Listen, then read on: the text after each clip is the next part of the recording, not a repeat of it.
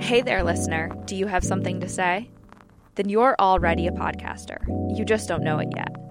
Whether you love to shoot the breeze with friends, have an urge to share your passions with the world, or even want to grow your business, you've got something worth saying with a podcast. With ACAST, it couldn't be easier to start your own show. Launch, grow, and make money from your podcast across all listening platforms. If you have something to say, you're a podcaster. Head over to acast.com to get started for free. Oregon and the nation are at another COVID crossroads, and this time things look more optimistic. But that doesn't mean everyone is in the same proverbial boat.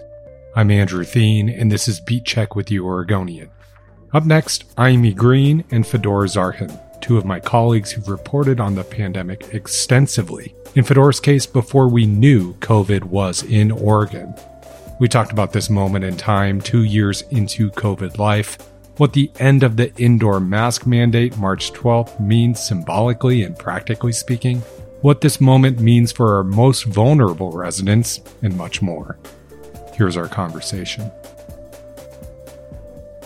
I'm E. Green, Fedor Zarkhin, thanks for coming back on the show. You're very welcome. Thanks for having us.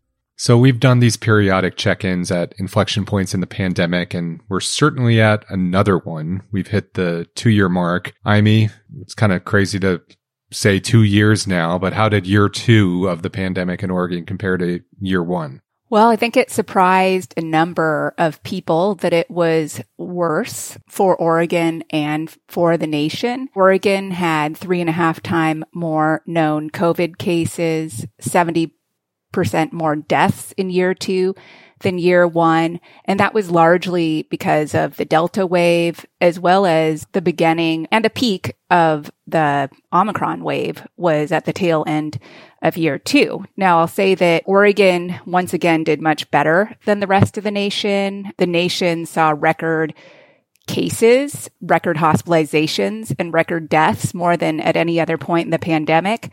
Oregon managed to not um, set a new record for hospitalizations and deaths, with the exception of children.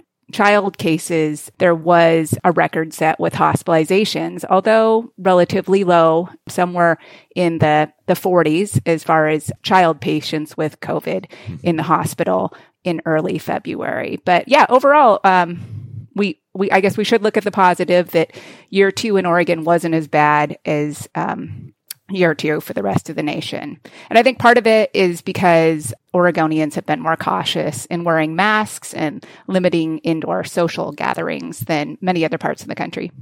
Fedor, you and I did a one year retrospective, which was a year ago now. Um, you know, another year has passed and now we're at this, uh, this point where we're going to talk about lifting the mask mandate in a minute here. But uh, what are your thoughts when you kind of think of this milestone? I mean, I think a lot of us are thinking about the ups and downs and the hopes and devastations uh, that have come and gone here over the last year in particular. I mean, if we go back to last summer, there was the equivalent of a mission accomplished banner uh, yeah. here and nationally. We're not seeing that right now, I think, like that same kind of fanfare. Like the people have been kind of humbled in a way and accepting that you know, there's only so much that we can really predict here. And we felt all of that with Delta. And then Omicron came. I mean, it was just like, like really bringing the point home um, that there's uh, a limit to how much can be done or prevented here.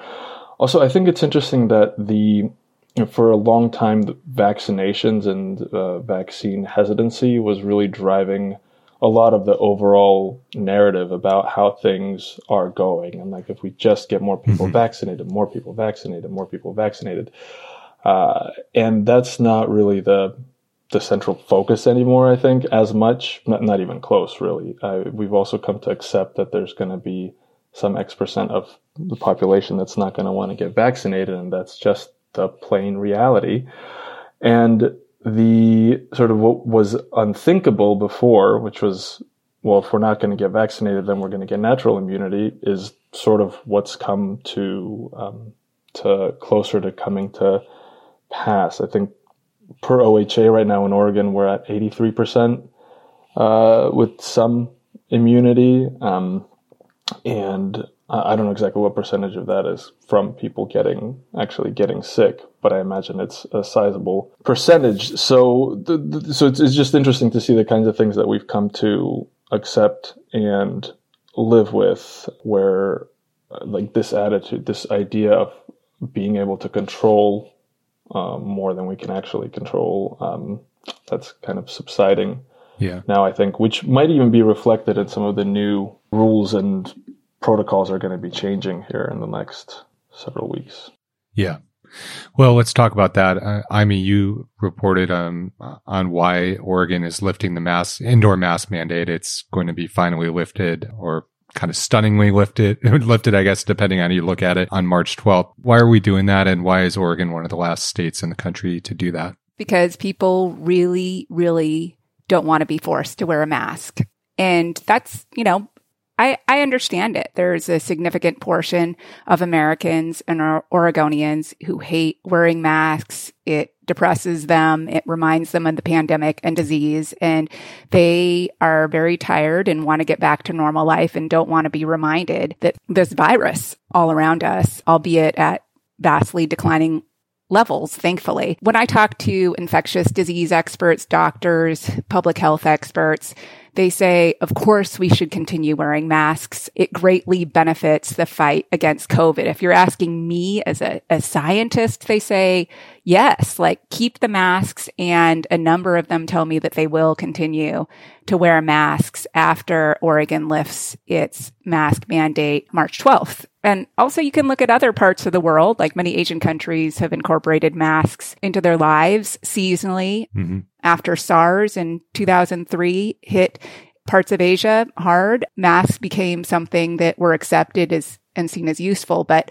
I wasn't quite sure um, earlier in the pandemic if Americans would accept masks, and I think we're getting our answer that uh, it's not something that we collectively that most people want to be told they have to do. I will say that I think Portland, the Portland area, is a little bit different. I see much higher mask usage here, and I think that that's actually going to continue um, after March 12th. But to answer, circle back and answer yeah. your question as to why we are one of the last to lift the mask mandate. Yeah, I think a lot of it has to do with um, we were willing to accept a mask mandate in the first place. Most states at one point did have a mask mandate during the pandemic. It was 38 states at the peak. Um, that got whittled down to about a dozen states that either had mask mandates in schools or indoor public spaces um, during the Omicron surge.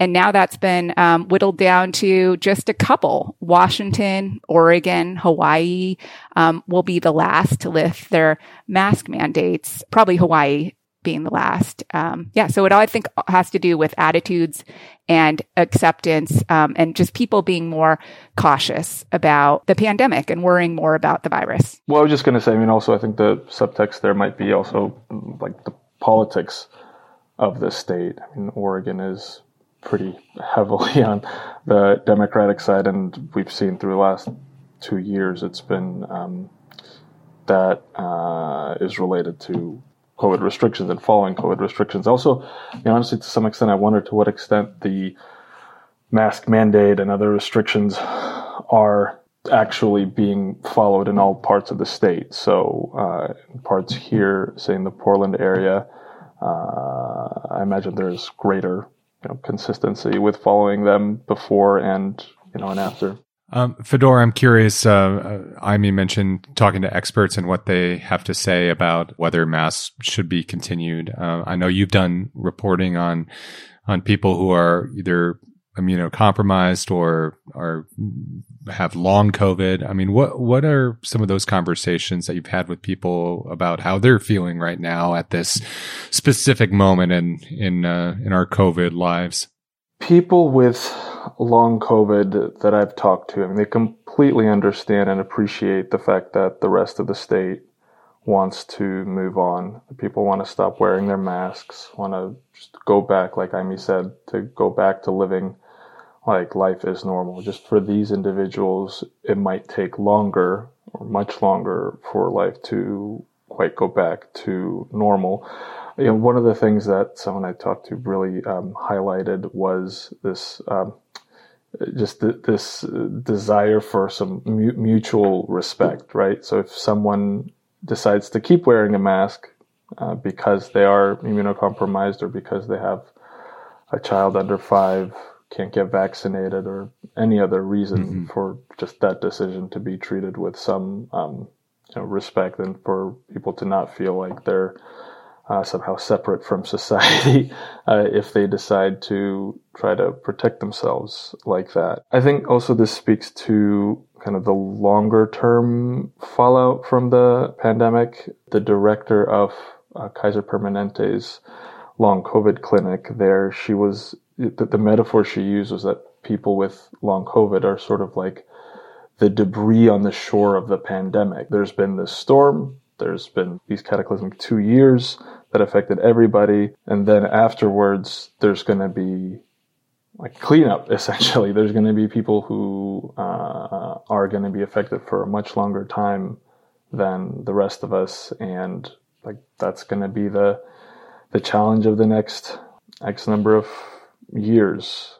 Do you look at the debris or are you staring out to the horizon i guess yeah I, I don't know i mean they didn't they stayed with the metaphor they left the metaphor there well i think that points to kind of this question. I mean is this really the end? Um, or are we just kind of collectively deciding that this is the end of covid uh, in terms of massive restrictions? Yeah i mean of course we're collectively deciding it's over. I mean it's not never literally going to be over, right? So of course there's this collective decision that is fed by innumerable factors, right, that we've talked about, but not least of which, though, is these declining hospitalizations and cases, in fact, plummeting hospitalizations and cases and increased uh, immunity across the board. There's the cost benefit analysis, right, and that's where we've fallen. So, I mean, I'm curious if you had this story that was pretty interesting, right? Fedor mentioned the previous, you know, storyline was about vaccine mandates and vaccine hesitancy and how that really dominated the news cycle for quite a while.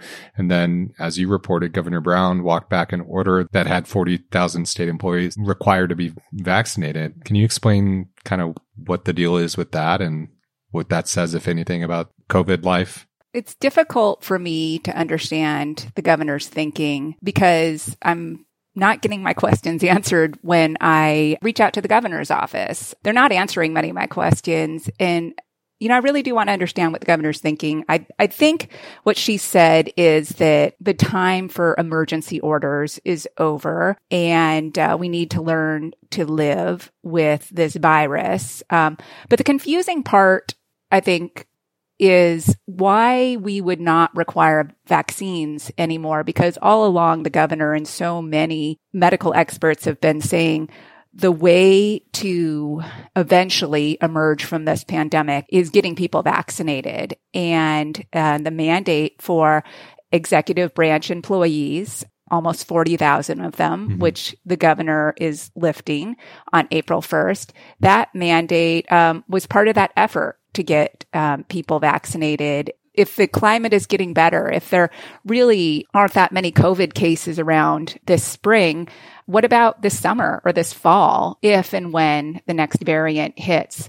I think that's the concern out there. Like, if we want to get back to normal life, the argument is why wouldn't we uh, make sure that as many people are vaccinated as possible? Now, I will say, as of now, the mandates still stand for healthcare workers and K through 12 school employees. Um, they still are required to be fully vaccinated. There are um, so some localities like Multnomah County that say they're still going to require that their employees be fully vaccinated.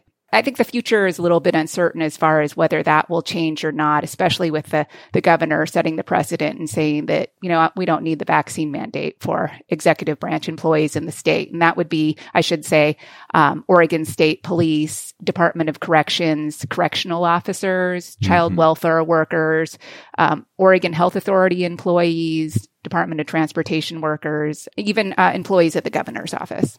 Yeah, I think at one point, you know, I mean, a lot of us were thinking, well, this is going to be something like uh, the flu shot or other vaccines that are required for kids to go to school. That's not clear cut, right? At this point, that this is going to be uh, on the checklist that you just do as a parent to to send your kids to school. Yes, it's it's constantly changing. You know, it was uh, for most people two shots if they went with Moderna and uh, Pfizer BioNTech vaccines. Um, then uh, we were told, you know, it's really a good idea to get a booster. And it really is a good idea to get a booster. Just being quote unquote fully vaccinated does not provide much um, protection against infection, although it still does provide um, what may be some significant protection against severe disease. Um, really getting boosted when you look at the numbers um, results in far fewer hospitalizations and death than people who didn't get vaccinated at all. And even notably um, people who who just became fully vaccinated. But yeah i think that it turns some people off to think i'm going to have to go in again and again or hey i'm good enough. I'm i'm fine. I got got my first two vaccinations Fedor, what do we know at this point about what the mask mandate going away will mean for school districts? I'm sure there's going to be a patchwork of policies, right? Yeah. So right now, schools are going to be able to choose starting uh, March 12th, and how exactly they're going to go, it's not yet clear. We haven't. We don't have any indication that there's any schools in the Portland area, at least so far, uh, that have decided they would keep a mask mandate, that, that, they would continue to require masks. I think some have been waiting on the Department of Education to release new protocols uh, for ensuring kids uh, are safe. Um, and these protocols were released. We're still looking through them. Contain some interesting tidbits, like for example, apparently uh, quarantining and contact tracing uh, will no longer be happening in schools, at least no longer will be required. Um, so yeah, I think it, it, very well could be a patchwork, but I would expect to see if there's going to be districts or schools that decide to keep masks. I would imagine they would be in the minority. Let's take a quick break, and then we'll come back and talk more with Fedor Zarkhin and Aimee Green.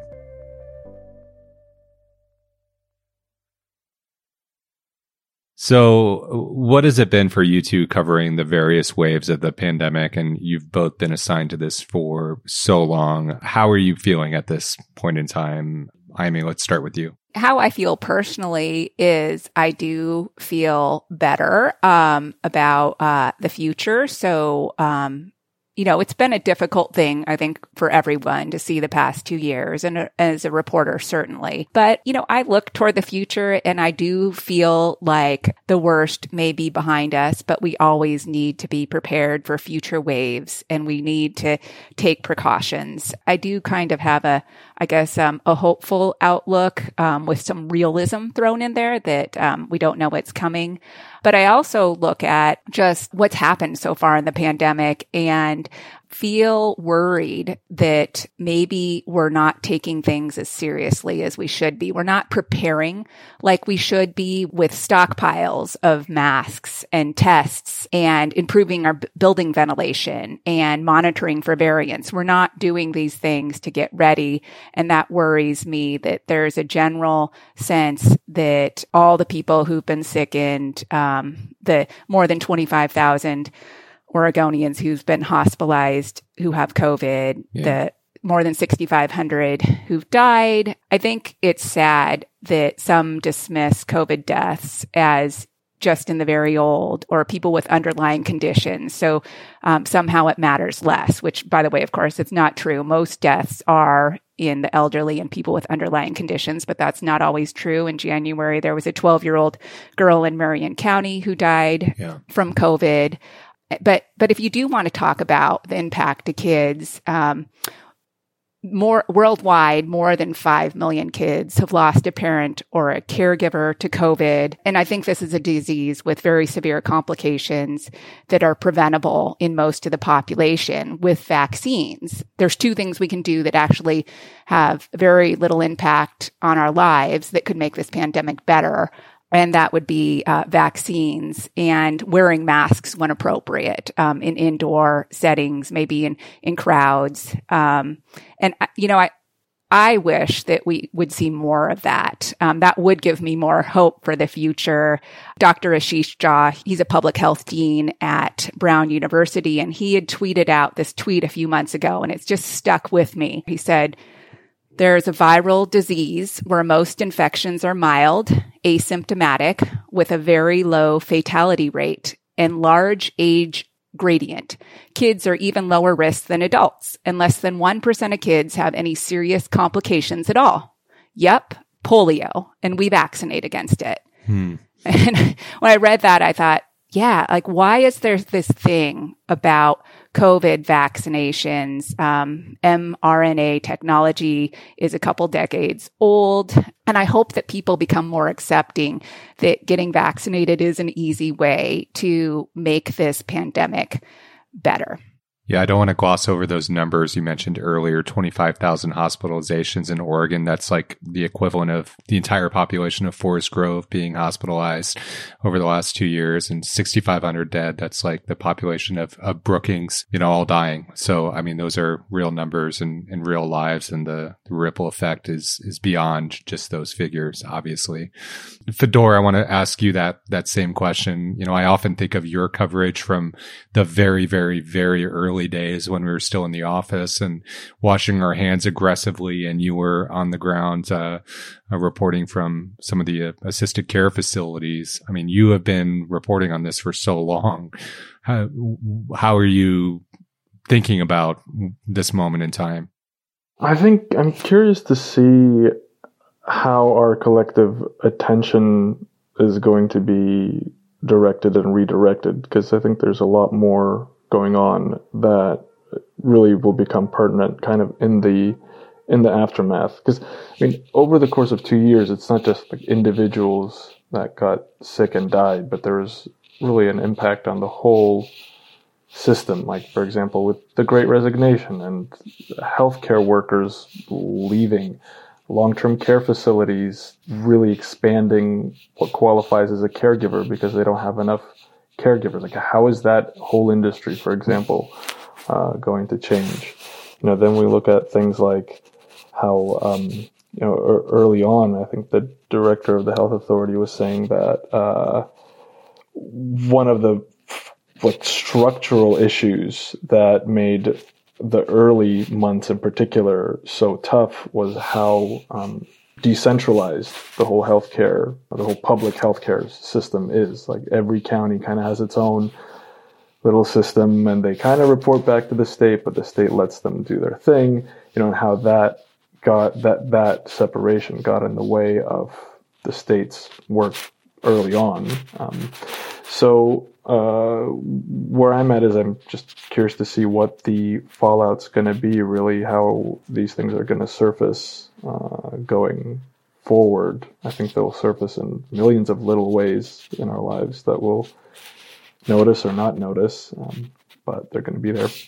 Has it become harder to tell these stories about people with long haul COVID? Um, or these long haulers or the immunocompromised or the, the people who, who we may not pay attention to as much or the, the, the deaths or is it, is it still hard or has it become almost rote because we've been doing this for two years? Hard in what way? No, just emotionally or, you know, logistically, any, anything just in terms of like your process. I mean, you've been you've written a lot of really challenging stories. I think the ch- the challenge is just finding a way to say something n- new in a way uh, that for because I'm writing for readers, right? Every individual's tragic story and tragedy is an, an individual tragedy. I mean, it doesn't need embellishment or something new, but still, we do write for an audience that. Um, after two years, might uh, be tired of reading about the same kind of pain and tragedy over and over and over and over and over again, right? Like for the person experiencing it, it's brand new, right? And it is everything. But for our readers, you know, it's not clear um, how much attention span that there is or is going to be going forward. But still, I think with these people's experiences at the end of the day, they're all relatable. Everybody's, most people are at some risk of experiencing a similar kind of thing or know someone who is Yeah, I mean, does how about for you? I mean, th- when you talk to some of these vulnerable people you've been reporting on, um, or you and and Fedor and um, and the team uh, at the O, does it?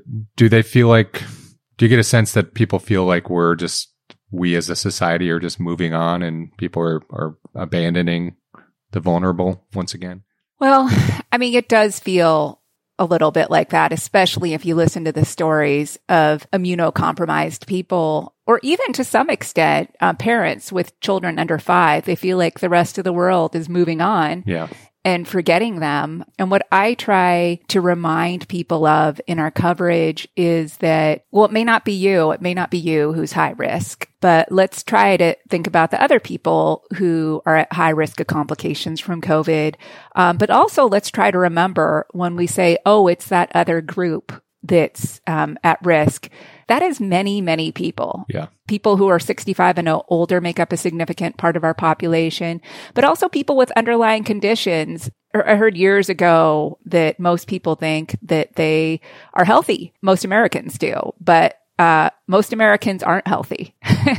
um, yeah. there, you know, there's many people um, who struggle with being overweight or obese, um, have heart disease, diabetes, hypertension, um, all things that can complicate one's experience with COVID. So, you know, I want I want people to remember that too. If if you're not worried about yourself, please be worried about someone else um, out there. But also, uh, maybe you should be worried about yourself. Well, that's a good point. Before I let you go, I guess lastly, when we say the, the phrase learning to live with COVID, I mean, what does that mean to you?